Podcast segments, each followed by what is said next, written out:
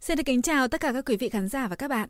Chào mừng tất cả mọi người đã đến với kênh cùng với bộ truyện Mệnh bà truyền của tác giả Lý Triều Cẩn.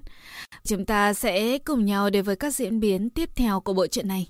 Mọi người đừng quên đăng ký kênh, donate để động viên khích lệ cho kênh cũng như là để giúp cho kênh có thể phát triển tốt hơn. Bây giờ thì mời các bạn chúng ta sẽ cùng nhau đến với tập số 6 và chúc mọi người có một buổi nghe chuyện thật vui vẻ.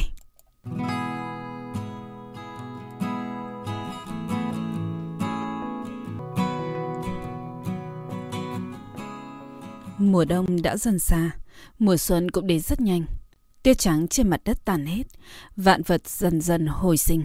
Ngay cả cây cổ thụ trong viện tưởng đã chết cũng lặng lẽ đâm chồi. Trong phút chốc bộ có cảm giác trong không khí trầm lặng bì thường, lè lói một tia hy vọng. Hòa khai đứng dưới tàng cây, nhìn cây cổ thụ, không biết nàng đang nghĩ gì. Đúng lúc này tự trúc đột nhiên chạy ra từ trong phòng, trong tay cầm một con hạt giấy xếp từ lá bùa vàng hưng phấn kêu lên. Sư phụ, sư phụ, con làm được rồi, con làm được rồi.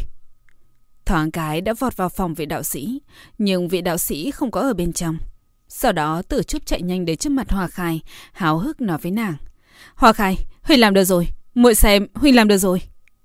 Hoa Khai nhàn nhạt, nhạt hỏi. Làm cái gì? Tử Trúc mở tay ra cho Hoa Khai xem. Trong bàn tay hắn là một con hạt giấy. Sau đó Tử Trúc giả lệnh cho con hạt giấy. Bay! Còn hạt giấy thần kỳ đập đập cánh, như hạt bình thường có sinh mạng từ từ bay lên, chậm rãi chuyển động quanh hai người. Bay lên cây đi. Tử Trúc lại ra lệnh cho con hạt giấy. Con hạt bay chậm chậm lên trên nhánh cây. Nhưng chỉ một lát sau lại giống như bị người ta rút mất hồn phách, không có sự sống rơi từ trên cây xuống. Tử Trúc tiếc nuối nhặt con hạt giấy lên. Cứ tưởng người có thể bay lâu thêm chút nữa. Vị đạo sĩ không biết đã đến từ lúc nào, vui tươi hớn hở cười nói. Giỏi lắm, lão phù năm đó luyện mất 4 năm năm, nó chỉ bay được một chút. Còn mới luyện 3-4 tháng, nó đã có thể bay lâu như vậy. Rất có tiềm năng. Quả nhiên, cho con học thứ này mới là đúng. Hòa Khai trầm mặc không nói gì. Nàng không muốn nói cho hắn biết, thật ra có một nữ tử mặc áo trắng nắm lấy hạt giấy. Còn hạt giấy kia mà có thể bay lâu như vậy, bằng không nó đã rơi xuống từ lúc hắn kêu bay. Nàng có mái tóc dài, nhẹ nhàng lay động theo chiều gió. Làn da trắng bệch như chưa từng được tiếp xúc với ánh nắng mặt trời. Ngay cả trong mắt cũng hơi có màu vàng. Nhìn thoáng qua trong, trong suốt, như có nước mắt tụ ở bên trong. Nữ tử nọ thấy từ trúc vui vẻ như thế cũng hài lòng, hơi hơi mỉm cười theo. Thấy Hoa Khai đang nhìn, nàng cũng không sợ, chỉ hướng về phía Hoa Khai gật nhẹ đầu rồi biến mất. Hòa Khai biết nàng ta không phải yêu ma quỷ quái bởi vì nàng ta không sợ Hòa Khai. Hơn nữa trong mắt nàng không có ác ý, ngược lại rất dịu dàng, hòa nhã, nhưng cũng chỉ đối với tử trúc mới có thần sắc này. Thật lâu sau đó cho đến khi ba người bọn họ rời khỏi chỗ này đi, đi rất nhiều nơi khác, cho đến khi tử trúc thật sự học thành công cách làm hạt giấy bay lên, Hòa Khai cũng không thấy nữ tử kia xuất hiện nữa. Thời gian qua, Hòa Khai được 14 tuổi, Tử Trúc 17 tuổi. Lúc đó Hòa Khai đã trở nên vô cùng xinh đẹp, nhưng biểu cảm khuôn mặt vẫn như cũ. Hải mắt vô thần, làm cho người nhìn không tự giác mà lùi bước. Nàng theo vị đạo sĩ bắt được hơn 10 ác quỷ. Ngay cả trường kiếm rất nặng kia cũng đã sử dụng nhuẩn nhuyễn. Tử Trúc thì trẻ trung, anh Tuấn, ánh mắt lấp lánh như có ánh sáng chảy xuôi bên trong. Cho dù áo vải sờn cũng làm cho người ta có cảm giác gió xuân thổi mơn man. Hơn nữa, hắn cũng đã tình thông thuật bói toán.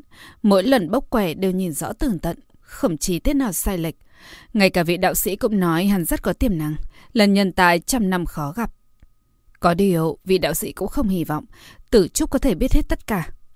Có đôi khi, cảm biết nhiều chuyện, càng không tốt. Thời gian sau đó, họ đến một nơi gọi là Trấn Long Nham. Nơi này tuy gọi là Trấn, nhưng phong cảnh tiêu điều, cử dần thừa thớt, bởi vì nơi này đã bị ma quỷ náo loạn hơn 10 năm nay. Rất nhiều người ở đây đã chuyển đi nơi khác, chỉ còn lại một số người già lớn lên từ bé ở đây. Bọn họ đã lớn tuổi, không biết đi đâu, cũng không muốn rời quê cha đất tổ nên ở lại đây. Bên ngoài Long nhằm Trấn có một con sông vòng quanh, phải qua con sông này mới có thể vào trong trấn. Trước trấn có một bến đỏ, người đưa đò là một cụ già tóc hai màu hoa dâm. Lão nhân già trèo rất chậm bởi vì cụ đã không còn khỏe như trước. Cụ vừa chậm rãi khua mái trèo vừa nói. 18 năm trước, Lòng nhàm chấn của chúng tôi thật là náo nhiệt. kể đến người đi mỗi ngày, khiến tay của ta trèo đến phát đau. Nhưng bây giờ... Ai... Không còn ai muốn đến đây nữa. Lão nhân ta mặc dù luôn ở đây đưa đỏ, thế nhưng phải có đến nửa năm mới thấy có người muốn đi qua. Vị đạo sĩ hỏi, vì sao hiện tại không còn ai tới đây? Là yêu quái lộng hành.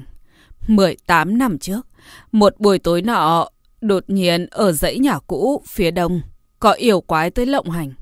Chỉ chậm chốc lát đã làm rất nhiều người chết, làm cho người dân vô cùng hoang mang.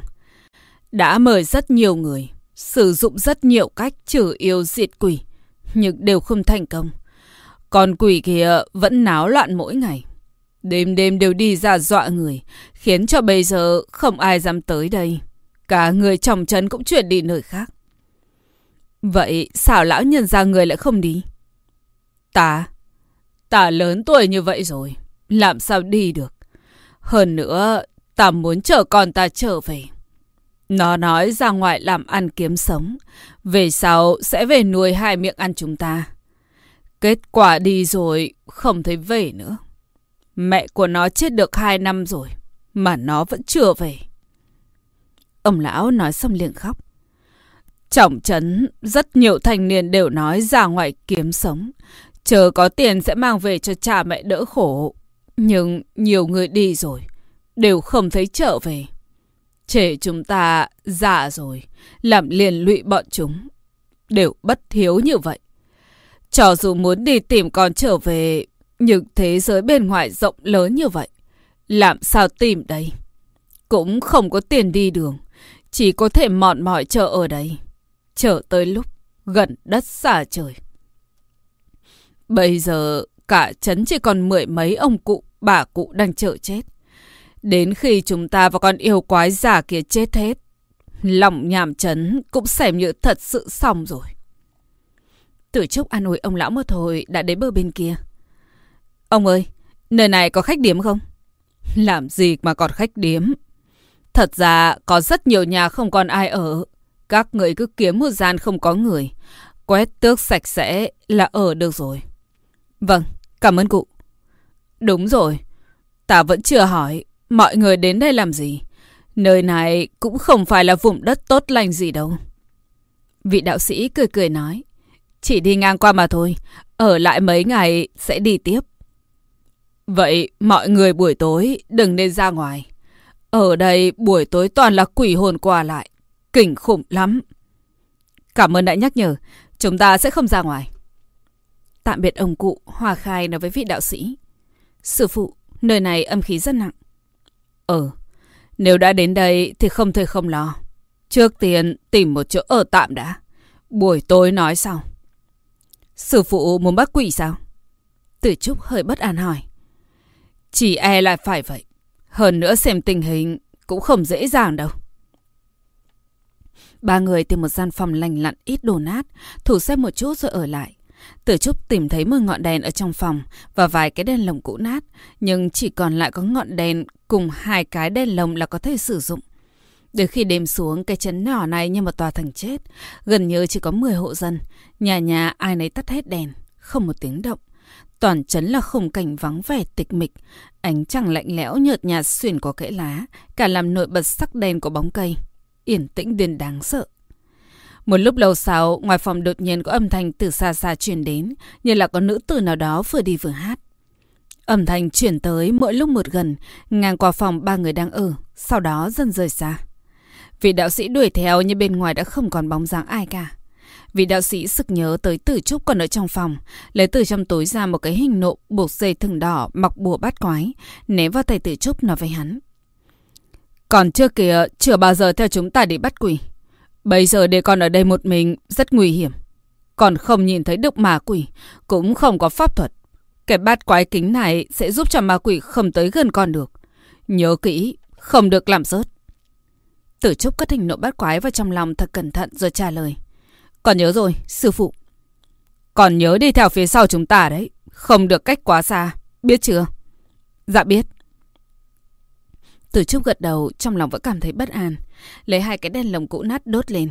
Vị đạo sĩ cầm một cái đi ở đằng trước, nhắm hướng đông mà tiến tới, cũng chính là phương hướng nữ tử kia đã đi xa. Hòa khai đi ở giữa, tử trúc cầm cái đèn còn lại đi phía sau cùng. Một cơn gió lạnh thổi qua như đến từ chốn âm tì, tử trúc không nhịn được dùng mình một cái. Đây là lần đầu tiên hắn theo vị đạo sĩ và hòa khai đi bắt quỷ. Trước kia hắn đều ở lại trong phòng chờ đến khi bọn họ trở về. Cho nên nói không sợ mới là gạt người. Đi được một lúc tử trúc không nhịn được hỏi Hoa Khai. muội sợ không? Hoa Khai ở phía trước lắc đầu. Đi thêm một lúc lâu nữa, vị đạo sĩ và Hoa Khai ở phía trước quẹo qua một khúc ngoặt. Tử Trúc đang đi theo sau, không biết bị vật gì vươn dưới chân ngã sấp xuống đất. Ngay cả cái bát quái kính trong áo cũng rớt ra, lăn đến một góc tối cách đó không xa. Tử Trúc vội vàng đứng dậy định đi tìm. Nhưng lúc tay hắn còn chưa đụng tới bát quái kính, đã bị ai đó vỗ lên vai một cái. Chỉ thấy Tử Trúc xoay mệnh đầu thì thấy một lão bà bà khoảng 6-70 tuổi đang đứng đằng sau. Trong một chốc lại càng hoảng sợ chật vật té xuống đất không thể động đậy. Lão bà bà đầu tóc bạc trắng, trên mặt có rất nhiều đếp nhăn, nhưng dáng vẻ hiền lành. Bà nhìn Tử Trúc khẩn trương nói. Còn là con cái nhà ai? Đêm tối như vậy còn ở đây làm gì? Ở đây bản đêm toàn là ma quái. Còn chạy nhanh về nhà đi. Tử Trúc nghe lão bà bà nói như vậy, cảm thấy chắc bà không phải là quỷ, mới hơi nhẹ nhõm thở dài một hơi nói. Bà bà, đã trễ thế này bà ở đây làm gì? Ta đi tìm triệu phu của ta. Ông ấy ra ngoài đến giờ còn chưa trở về.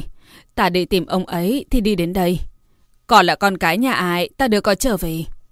Bà bà, con không phải người trấn này, con cùng sư phụ và sư muội của con. Vừa vặn đi ngang qua trấn này nên ở lại đây vài ngày. Ừm, nói như vậy các người sẽ rời khỏi đây. Vâng. Vì sao phải đi?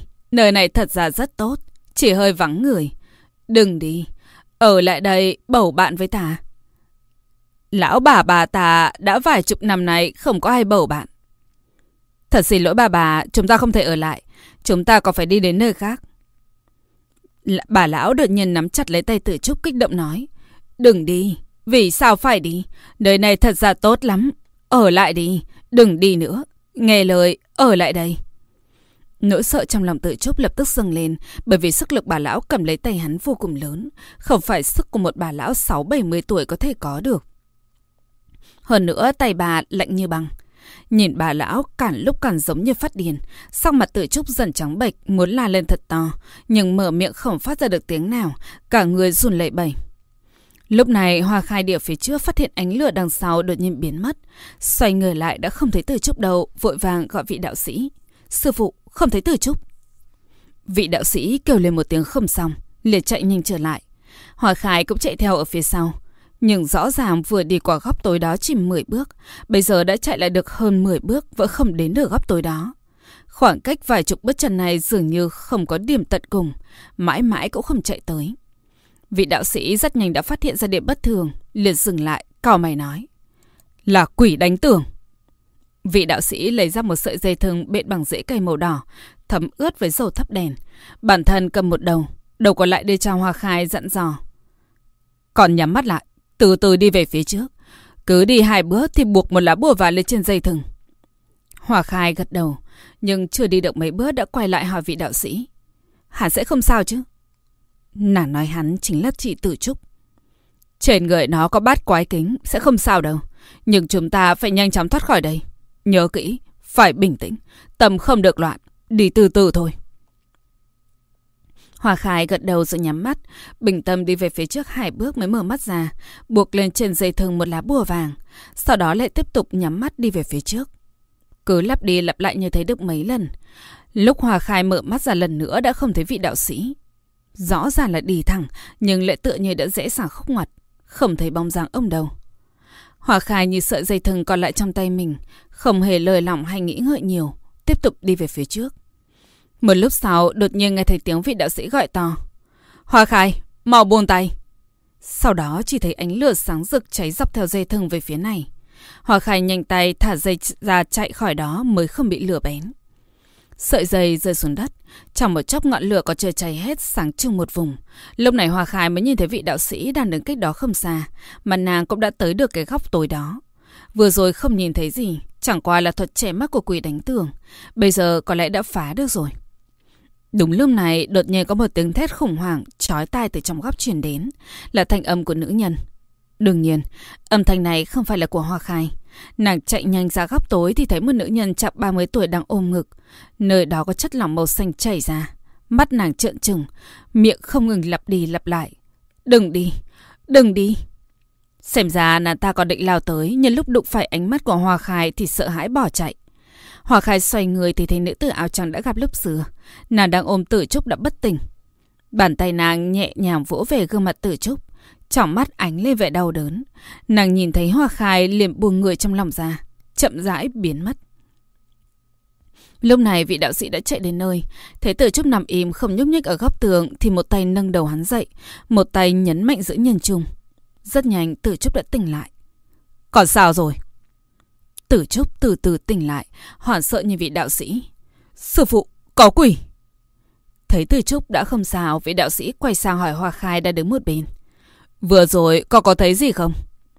Là một nữ quỷ, bị thương, đã chạy theo hướng kia. Hoa Khai chỉ về phía đông. Vị đạo sĩ xem xét Tử Trúc, lại nhìn sắc trời đã lờ mờ sáng, liền nói. Hôm nay không kịp rồi, chờ đêm mai rồi nói sau. Sau đó lại nói với Tử Trúc. Bát quái ta cho con đâu. Tử Trúc lúc này mới nhớ ra vội vàng khom người đi tìm, nhặt được nó ở trong góc. Trở về thôi. Viện đạo sĩ cầm lồng đèn lên đi trước.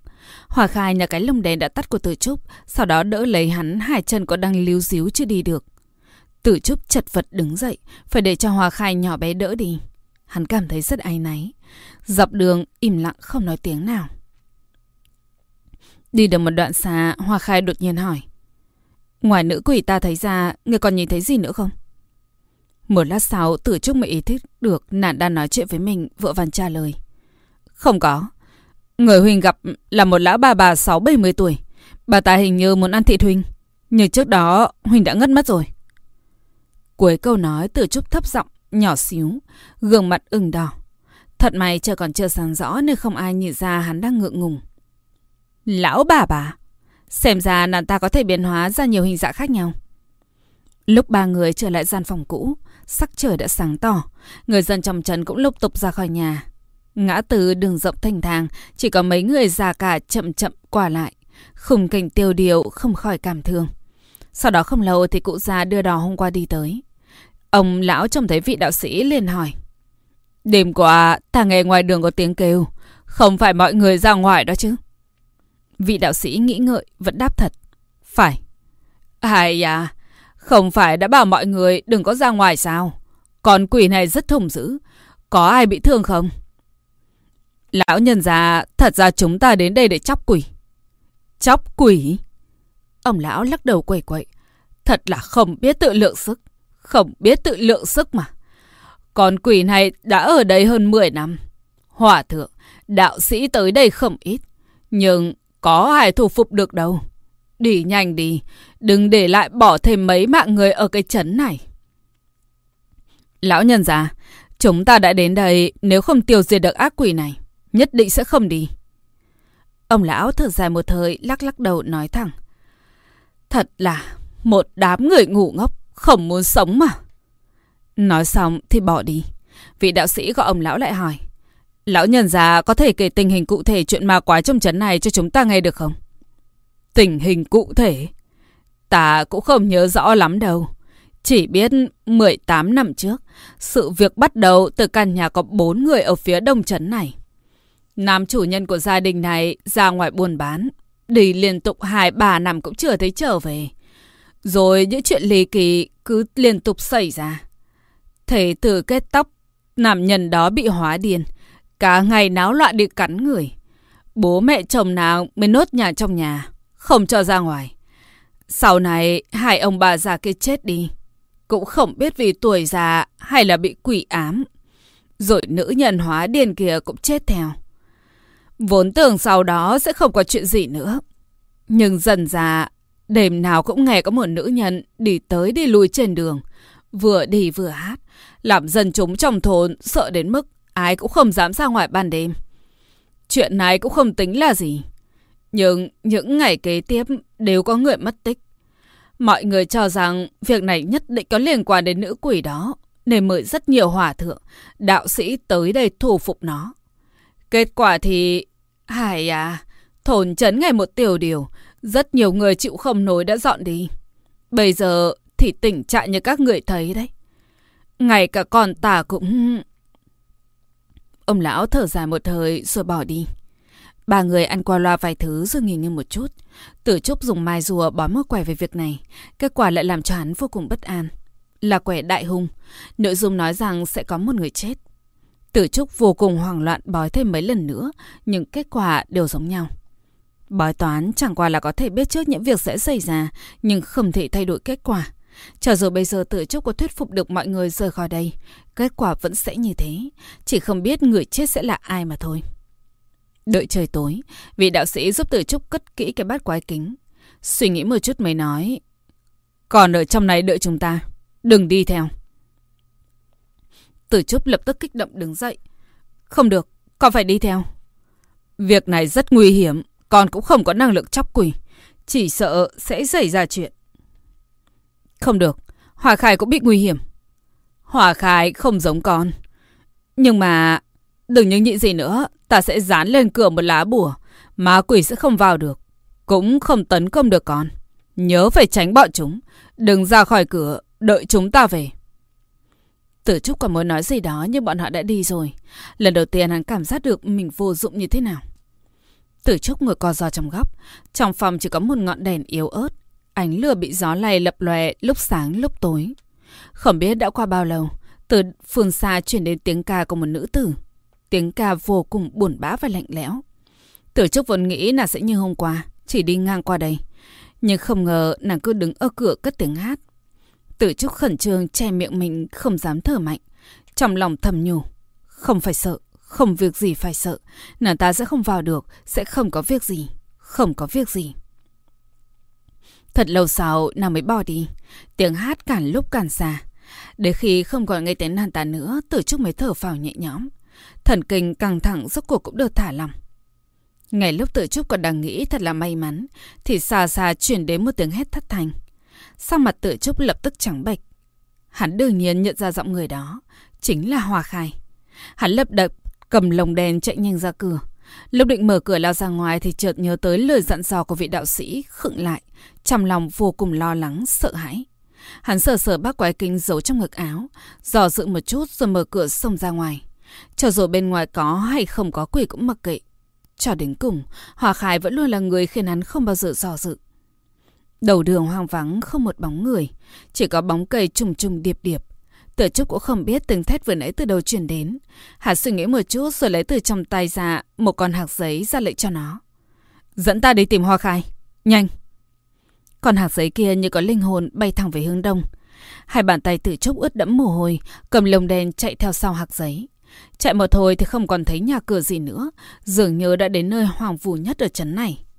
Khắp mặt đất là cỏ dại mọc cao đến nửa người, cũng không biết là đã bao lâu không có người lui tới. Còn hạt giấy bay được một hồi thì dừng lại trên một căn nhà sập sệ thiếu cả nóc, rồi như đột ngột bị rút sinh mệnh, rơi thẳng xuống đất. Căn nhà đồn hát nằm gần bờ sông. Không xa phía sau chính là dòng sông rộng khoảng mấy trượng. Ánh trăng phản chiếu lấp lánh trên mặt sông, không thể thấy đáy. Nước sông ngày ngày lặng lặng chạy qua nơi này, cũng không biết đã qua bao nhiêu năm tháng. Cái cửa lớn đã bị mục nát từ lâu. Theo ánh trăng chiếu rọi có thể thấy được trong nhà cỏ hoa mọc đầy. Tử Trúc hít sâu một thời, tay cầm lồng đèn chặt hơn chạy vào trong nhà rồi gọi to. Hoa Khai, sư phụ, mọi người đang ở đâu? Trả lời ta đi. Nhưng chỉ có không gian êm ắng, tĩnh mịch. Tử Trúc bắt đầu cảm thấy sợ. Hắn đi sâu vào trong nhà. Ánh trăng trắng bệch vẫn tràn vào từ trên nóc nhà đã hư hại.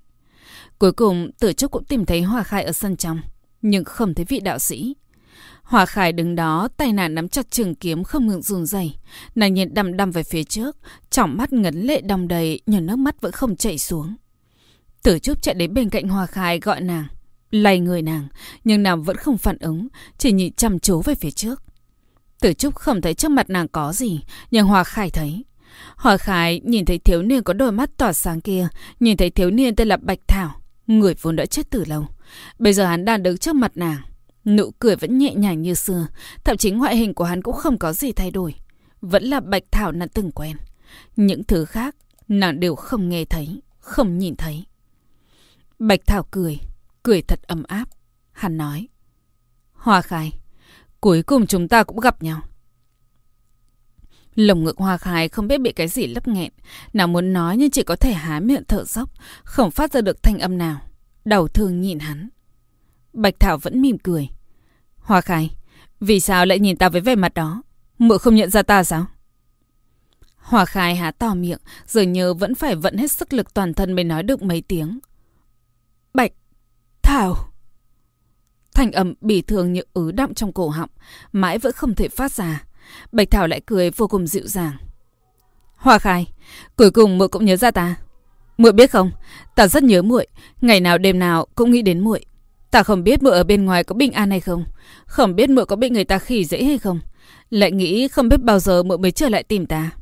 Muội biết không, ta ở nơi đó chờ thật lâu, thật lâu, ngày nào cũng chờ. Vì sao muội lại để ta đợi lâu như vậy? Vì sao? Thật ra muội đã quên ta, muội để ta lại ở đó một mình thì đi mất. Vì sao không mang ta theo? Vì sao để ta một mình ở lại nơi đó chịu khổ? Hòa Khai lắc lắc đầu, thân thể không ngừng run rẩy. Gương mặt Bạch Thảo dần dần lộ ra vẻ bi thương. Hắn nhìn Hoa Khai nói. Hoa Khai, muội biết không? Ta lạnh lắm. Ở đó ngày nào cũng lạnh như vậy. Cơ thể ta trong đất đã bị rắn rết cồn trùng sâu xé không còn gì. Đêm nào cũng nghe tiếng dã thú kêu gào. Hoa Khai, muội biết không? Ta rất sợ, rất cô đơn. Sau đó hắn lại cười rộ lên. Bây giờ ta không sợ nữa, vì đã có muội ở đây. Tử Trúc cả lúc cảm bối rối, lo lắng. Cho dù hắn dùng đủ cách lay động thân thể nàng, đã cũng không hề phản ứng. Nhìn nàng đứng đó lầm bầm một mình, Tử Trúc lại càng sợ. Nhất là lúc hắn nghe thấy hai từ bạch thảo từ miệng nàng. Hòa Khai, muội mau tỉnh lại, tỉnh lại đi. Tử Trúc vừa gọi vừa cố gắng lay người nàng. Cuối cùng Hòa Khai cũng quay đầu nhìn Tử Trúc. Trong lòng hắn vô cùng vui mừng. Nhưng chưa được bao lâu thì Hòa Khai đột nhiên dụng sức đẩy hắn ra, bỏ chạy không hề quay đầu lại. Tử Trúc không kịp phòng bị, té vứt ra đất. Hòa Khai đã chạy ra ngoài rồi. Tử Trúc vội vàng đứng lên tranh thủ thời gian đuổi theo. Nhưng khi ra được đến phòng ngoài thì không thấy Hòa Khai đâu, chỉ có cỏ dại mọc đầy. Gió lạnh thổi qua làm đám cỏ cao hơn nửa thân người ngả dạp. Còn Hoa Khai đã biến mất. Đúng lúc này, Tử Trúc nghe thấy một âm thanh từ bốn phương tám hướng chậm rãi vọng tới. Chính là giọng của Hoa Khai. Nàng đang hát một khúc ca, nhưng Tử Trúc không rõ nội dung bài hát là gì. Tử Trúc cản ra sức tìm kiếm bóng dáng của nàng. Cuối cùng cũng nhìn thấy nàng ở bờ sông. Tử Trúc thấy Hoa Khai đang từ từ đi ra giữa sông. Nước sông lạnh buốt đã ngập quá hai chân. Tử Trúc kinh hoàng vừa gọi to tên nàng, vừa lập tức chạy nhanh về phía Hoa Khai. Nước sông sâu không lường được đã ngập đến thắt lưng nàng. Cản ra xa, cản sâu rộng, nhưng miệng yêu quái đen ngòm đang mở lớn, chỉ chờ có người tự động đi vào miệng nó rồi nuốt vào. Hoa khai, muội làm gì đó? Trở về mau. Tử Trúc đứng ở bờ sông gọi lớn. Cuối cùng Hoa khai cũng dừng bước. Chậm rãi quay đầu nhìn Tử Trúc mỉm cười. Đây là lần đầu tiên Tử Trúc nhìn thấy nàng cười, cười đẹp đến điên đảo tâm hồn. Đột nhiên trong đầu Tử Trúc xuất hiện ý nghĩ mỏng manh rằng nếu giờ khắc này hắn có cùng nàng đi tìm cái chết cũng không sao cả. Nhưng hắn lập tức vứt nó ra khỏi đầu. Hắn muốn cứu nàng. Làm sao có thể chết? Sợ Hoa Khai càng đi càng xa. Tử Trúc chỉ dám đi từ từ ra giữa sông, chậm chạp đến gần nàng.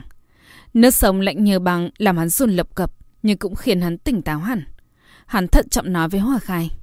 Hòa Khai, muội đừng cử động, Huynh đến đón muội. Hòa Khai cười, mắt nhìn Tử Trúc, nhưng người lại không ngừng lùi về phía sau. Tử Trúc bước về phía trước một bước, thì nàng lùi về phía sau một bước. Nước sông đã ngập đến ngực nàng, nếu cứ tiếp tục đi nữa nàng sẽ chết. Tử Trúc lập tức dừng lại nói với Hòa Khai. Hòa Khai, đừng như vậy, quay lại, mau quay lại đi. Hòa Khai cười chậm rãi mở miệng, nàng nói. Người có bỏ ta đi không? Không, tuyệt đối sẽ không. Cho dù có chuyện gì xảy ra, Huynh sẽ không bao giờ rời bỏ muội.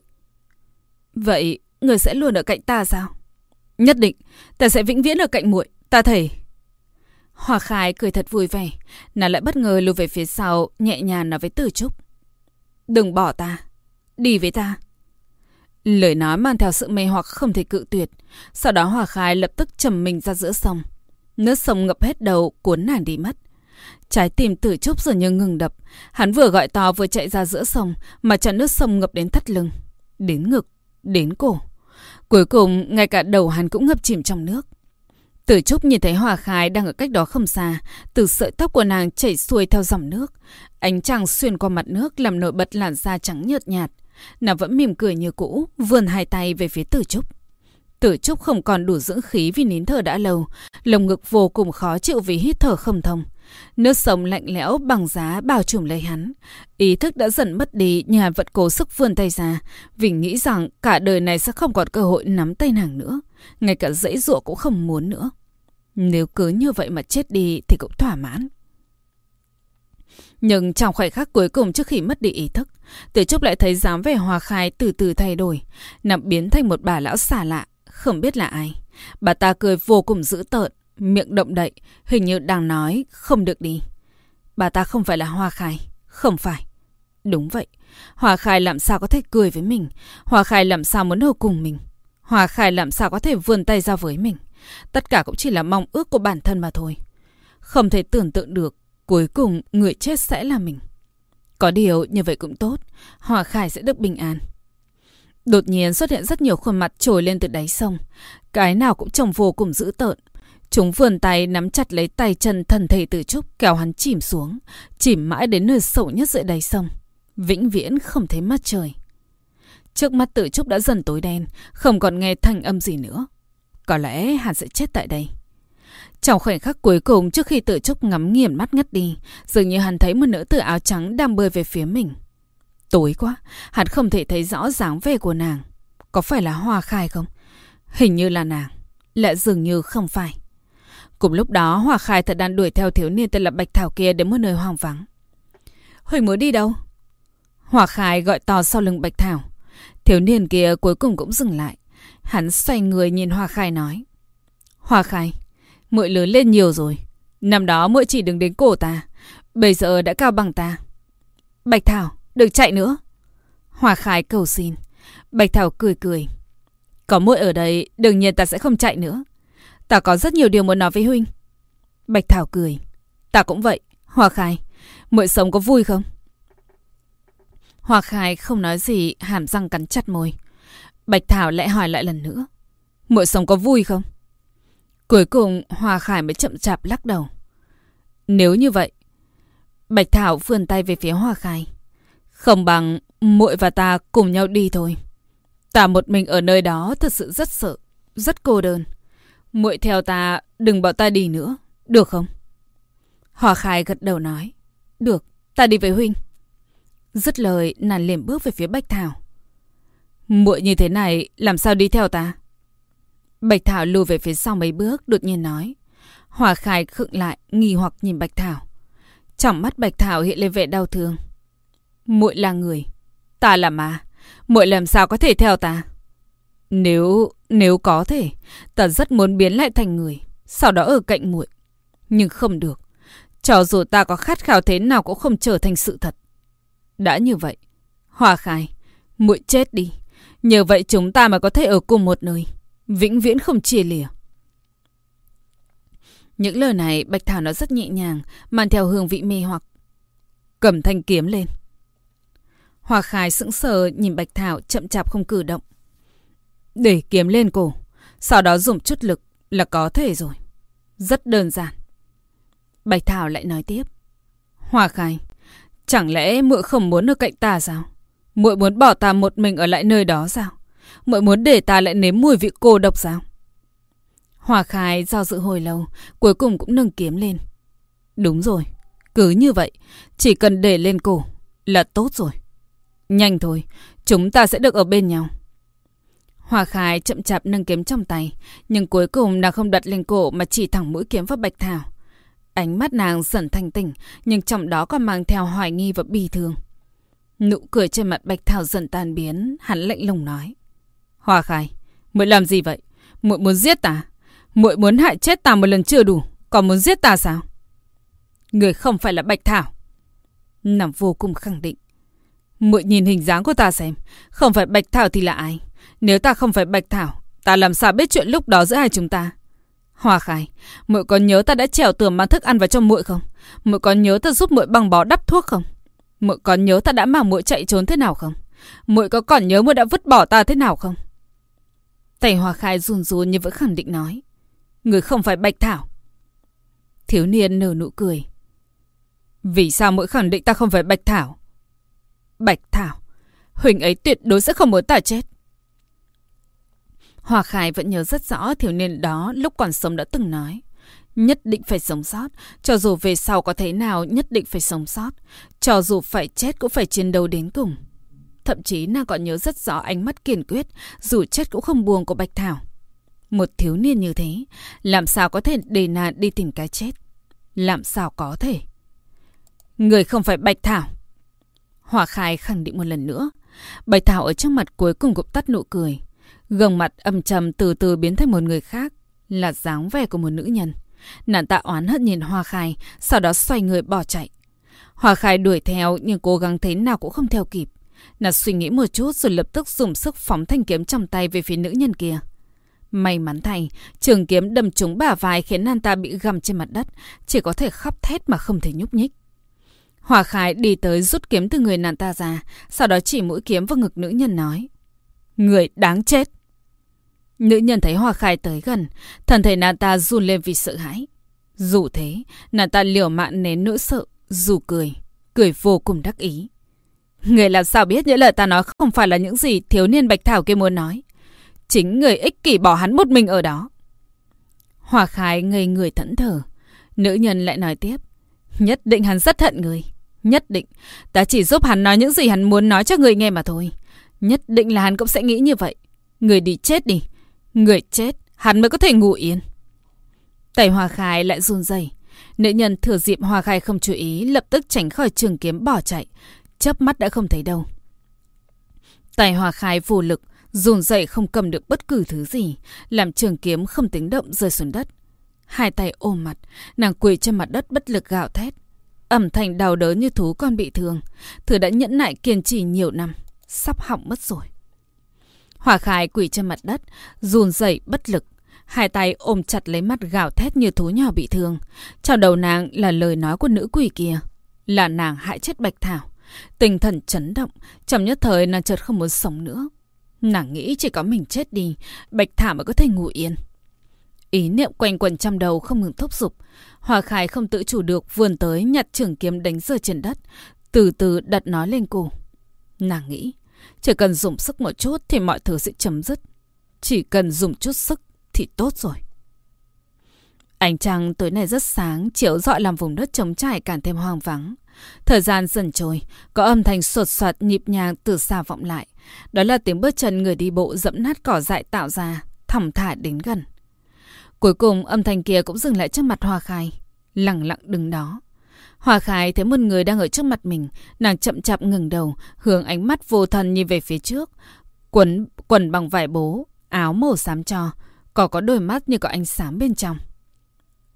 Hòa Khai sững sờ, trong mắt sóng trào từ phía cuồn cuộn nổi lên.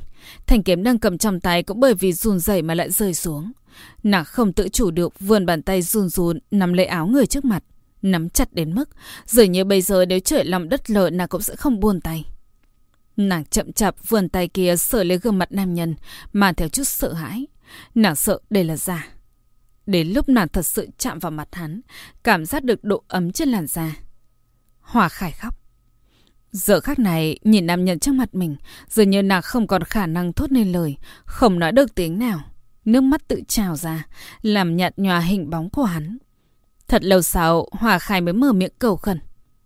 Thả thứ cho ta. Thả thứ cho ta. Bạch Thảo. Người bị hòa Khai gọi là Bạch Thảo bình thản ngồi xuống trước mặt hòa Khai, nhìn nàng. Hình dáng của hắn cũng giống như thiếu niên tên Bạch Thảo kia, nhưng so với lúc Bạch Thảo chết đi hình như lớn tuổi hơn. Giống như Bạch Thảo chưa từng chết đi, vẫn còn sống, chỉ lại đi đến một nơi rất xa, một nơi Hoa Khai không nhìn thấy, sống một mình, chậm rãi lớn lên. Ánh mắt của hắn vẫn như trước, như có ánh sáng bên trong, nhưng không có ấm áp nhiệt tình của thiếu niên. Một tay Bạch Thảo nâng mặt Hoa Khai, dùng tay áo nhẹ nhàng lau nước mắt trên mặt nàng. Hắn trước sau vẫn không nói gì. Sau đó dùng một cái áo tròn trắng khoát lên người Hoa Khai. Trên tấm áo tròn trắng có có hương hoa thoảng thoảng, còn mang theo hơi ấm.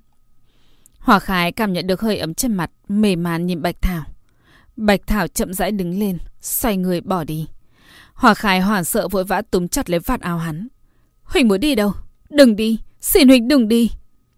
Bạch Thảo vẫn không nói gì, chỉ lắc đầu. Sau đó thầm thả vươn tay, điểm một ngón lên chán Hòa Khai nói. Ta không sao, nàng cũng phải sống cho tốt. Hòa Khai nhìn Bạch Thảo mấp máy môi, cũng cảm giác được ý thức mình không còn rõ ràng. Hình ảnh trước mắt nàng dần trở nên mơ hồ, ngay cả bóng dáng Bạch Thảo cũng không nhìn rõ được. Bàn tay đang nắm tay hắn cũng vô lực buông xuống. Nàng muốn mở miệng xin hắn hãy ở lại, muốn giữ chặt lấy hắn. Nhưng cuối cùng vẫn không kịp nói gì, không giữ được gì. Bạch Thảo ôm Hoa Khai đã mềm màn nhẹ nhàng đặt lên trên tấm áo choàng trắng. Hắn nhìn thoáng qua bóng dáng nàng đang ngủ. Sau đó liền xoay người rời đi, không hề quay đầu lại lần nào. Hắn thong thả đi về phía xa. Dần dần, quần áo vải bố màu xám cho đã biến thành tờ lụa đèn bóng, đẹp vô cùng. Tóc đột nhiên dài đến lưng, đèn tuyển như cánh quạ, hơi sáng lên dưới trăng. Gương mặt hắn đã không còn giống gương mặt Bạch Thảo, mà là một nam tử xa lạ, tuấn tú vô cảm. Trong mắt hắn không có ánh sáng ấm áp như Bạch Thảo, mà toàn một sắc đen tuyền, thầm trầm như một dòng nước vòng xuyên, sâu không thấy đáy. Nam tử tiếp tục đi về phía trước. Trên lưng đột nhiên mọc ra một đôi cánh đen thật lớn. Đôi cánh đen này dường như có thể che lấp hết thảy ánh sáng trong trời đất, khiến vạn vật chìm trong bóng đêm hắc ám sâu thẳm. Hắn nhảy lên phía trước, tung đôi cánh chạy đi ánh trăng lạnh lẽo bay về nơi rất xa. Nam tử nọ bay thật lâu, qua vài ngọn núi lớn mới dừng lại trên một ngọn núi vô cùng hoang vắng. Nam tử xếp lại đôi cánh, chậm rãi đi về phía đỉnh núi. Không biết ngọn núi này cao bao nhiêu, nhưng ở nơi cao nhất có thể thấy mặt trăng thật lớn, tròn vành vạnh, dải ánh sáng bạc khắp một vùng. Dường như cùng Quảng Hàn được kéo gần trong gàn tấc, chỉ cần duỗi tay là có thể chạm đến. Nam tử đi lên đỉnh núi. Trên đỉnh núi có một sơn động, cửa động rất khó tìm, bị trùng trùng điệp điệp dây leo khô già, to lớn trẻ khuất. Nếu không cẩn thận xem xét sẽ không phát hiện. Nam tử gạt mớ dây leo nặng nề sang một bên. Cửa động lộ ra liền nghiêng người đi vào. Trong động hoàn toàn tối đen không có chút ánh sáng. Mà dù như vậy, nam tử vẫn vô cùng thành thạo đi sâu vào trong động. Hình như là đi nhiều lần nên rất quen thuộc. Sơn động này rất sâu. Nam tử đi một hồi vẫn chưa đi đến cuối đường. Hơn nữa, càng đi sâu vào bên trong không khí càng lạnh, dường như vách tường đều bị đóng băng. Mơ hồ có có thể thấy không khí lạnh tỏa ra. Tiếp tục đi sâu vào trong thì có thể thấy chút ánh sáng mờ ảo, cả lúc cản rõ. Trong cùng sơn động, vách tường xung quanh đã đông cứng như bánh đá ngàn thước. Khí lạnh tàn ra. Hình như có thứ gì đang nằm co gần vách tường. Đó là một thân hình khổng lồ, lông trắng như tuyết. Giờ phút này nó đang nhắm mắt, lặng lặng cuộn mình nằm trong góc khuất. Mà dù như thế, toàn thân nó vẫn tản ra khí chất cao quý, giống như thiên thần cao cao tại thượng trên trời, làm cho người ta bất giác phải thủ phục dưới chân nó, thành kính bái lệnh. Nam tử đi về phía trước, cùng kính quỷ gối trước mặt nó nói. Đại nhân, chuyện ngài giao phó đã hoàn thành. Lúc này con quái vứt khổng lồ trắng như tuyết kia mới chậm rãi mở mắt. Là một đôi mắt màu vàng, màu vàng nhạt, dường như có ánh sáng lẳng lặng lưu chuyển bên trong, màn theo điểm lành lại xa xôi không thể chạm đến. Nó chỉ nhẹ nhàng trả lời một câu rồi chậm rãi nhắm mắt. Vậy là được rồi. Người lùi xuống đi. Nam tử hơi do dự một chút nhưng vẫn đứng lên xoay người rời đi. Phía sau truyền đến một tiếng thở dài rất nhỏ. Hòa khai mơ một giấc mơ. Nằm mơ thấy mình gặp Bạch Thảo. Là Bạch Thảo vẫn còn sống. Thật hy vọng giấc mộng này có thể vĩnh viễn tiếp tục, mãi không tỉnh lại. Nhưng mộng chính là mộng. Cuối cùng vẫn có lúc phải mở mắt ra. Hòa khai không biết mình ngủ bao lâu, nhưng chắc chỉ một lát. Bởi vì trần cao vẫn là vầng trăng tròn vành vạnh, trắng bệch lạnh lẽo. Nàng ngồi dậy, mông lung nhìn cảnh vật hoang vắng xung quanh, lại nhớ tới giấc mơ kia. Đột nhiên nàng phát hiện dưới người mình là một tấm áo choàng trắng không phải của mình, thì ngơ ngẩn cả người. Sắc mặt nhợt nhạt, nàng đưa tay sờ lên tấm áo choàng trắng xuất hiện trong mộng. Thật chậm, thật cẩn thận. giờ nhớ nàng sợ vật này chỉ là tưởng tượng của nàng, chỉ cần khẽ chạm một cái sẽ biến mất. Thực tế lúc Hòa khái chạm vào cái áo choàng, nó không có biến mất. Hòa Khải mừng rỡ cầm tấm áo nâng niu trong lòng bàn tay, cảm giác được dường như vẫn còn lưu lại chút hơi ấm. Thì ra vừa nãy không phải mộng, không phải mộng. Giờ khắc này hình như nàng đã quên chính nàng tận mắt nhìn thấy Bạch Thảo chết đi, là chính nàng tự tay chọn cất hắn. Thật ra ở giờ khắc này, coi như đã quên cũng tốt. Hòa Khải cẩn thận xếp chiếc áo cất đi, nhặt trường kiếm lên nắm chắc trong tay đi về phía căn nhà quỷ quái ở phía đông. Thời điểm nàng đi đến bờ sông, thấy Từ Trúc cả người ướt sũng, hai mắt nhắm nghiền nằm bên bờ sông. Sắc mặt hắn trắng bệch vẫn bất tỉnh nhân sự. Hỏa Khải bước nhanh đến bên cạnh Từ Trúc. Nàng đưa tay lên mũi hắn phát hiện hắn vẫn còn thở mới thở dài nhẹ nhõm. Hỏa Khải dùng tay áo lau nước mắt trên mặt Từ Trúc. Sau đó vỗ nhẹ lên mặt hắn mấy lần vẫn không thấy hắn tỉnh lại. Suy nghĩ một chút, Hòa Khải để kiếm trong tay xuống đất. Nàng dùng hai tay giả sức đè lên bụng Tử Trúc. Tử Trúc đang hôn mê, lập tức ói ra hơn 10 ngụm nước bẩn.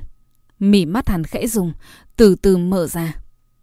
Tử Trúc còn chưa tỉnh táo hẳn, hắn nhìn người trước mặt hồi lâu mới dần dần nhận ra là Hoa Khai. Hắn lập tức nắm lấy tay nàng. Dù yếu ớt nhưng vẫn khẩn trương hỏi. Hoa Khai, muội không sao chứ? Hoa Khai lắc đầu nói. Ta không sao, nhưng tại sao ngươi lại ở đây? Tử Trúc miễn cưỡng ngồi dậy, kể cho nàng nghe những chuyện vừa rồi. Trần mày Hoa Khai nhíu chặt, thở dài nhẹ nhàng nói. Cho dù có chuyện gì xảy ra, người cũng không nên rời khỏi phòng. Nhưng Huỳnh lo cho muội. Người lo lắng thì có thể làm gì? Bây giờ không phải chật vật như vậy sao? Lần sau đừng như vậy nữa. Người không giúp được ta, chỉ có thể trở thành vướng bận. Hơn nữa, nếu người vì ta mà xảy ra chuyện, sẽ chỉ làm ta càng thêm khó chịu mà thôi. Hòa Khai đột nhiên nhớ tới câu nói kia của Bạch Vô Thường. Tiểu quỷ này đối với người thật sự rất tốt. Thật đáng tiếc, một ngày nào đó nó lại vì người mà chết. Mặc dù từ Trúc biết những lời Hòa Khai nói là sự thật, nhưng không tránh khỏi đau lòng. Vĩnh viễn hắn chỉ có thể trở thành vật vướng chân nàng sao? Qua một lúc lâu, Tử Trúc mới mở miệng nói. Là muội cứu huynh sao? Hòa Khai lắc đầu nói. Không phải, lúc ta đến đây, người đã nằm ở chỗ này. Nhưng Hòa Khai cũng có thể đoán được là ai cứu Tử Trúc. Có lẽ vẫn là nữ tử áo trắng kia. Thật là kỳ quái. Rõ ràng Huynh đã chìm xuống sông. Tử Trúc trầm ngâm một hồi đột nhiên nhớ ra một việc vội vàng nói. Dưới sông kỳ lạ lắm, có rất nhiều người. Rất nhiều người? Ừ. Lúc Huỳnh bị nữ tử kia dẫn xuống sông, từ dưới đáy sông xuất hiện rất nhiều người. Không, chắc là quỷ. Chúng nó muốn cứu, kéo Huỳnh xuống. Hòa Khải trầm mặc một hồi rồi nàng nói. Chúng ta đi tìm sư phụ. Lúc này tự trúc mới nhớ đến, Bây giờ còn không thấy sư phụ đâu. Vội vàng hỏi, Sư phụ đâu rồi? Có chuyện gì xảy ra với người? Không biết. Lúc chúng ta đến, trên đường đột nhiên có rất nhiều sương mù. Ta và sư phụ bị tách ra. Người có thể đứng lên không? Tử Trúc miễn cưỡng đứng dậy, Ngoại trừ còn hơi hòa mắt cũng không có gì đáng ngại. Hòa Khải đã Tử Trúc đi về hướng họ đã xuất phát. Cả đoạn đường không có bóng người. Im ắng dị thường, ngay cả tiếng côn trùng cũng không có. Vầng trăng trên cao bỗng nhiên bị mây đen che khuất, trời đất tối sầm. Đột nhiên, từ xa xa, có âm thanh nữ tử truyền đến, là giọng ca của nữ nhân. Hết tập 6. Cảm ơn các bạn đã chú ý lắng nghe và quan tâm theo dõi. Xin chào và hẹn gặp lại mọi người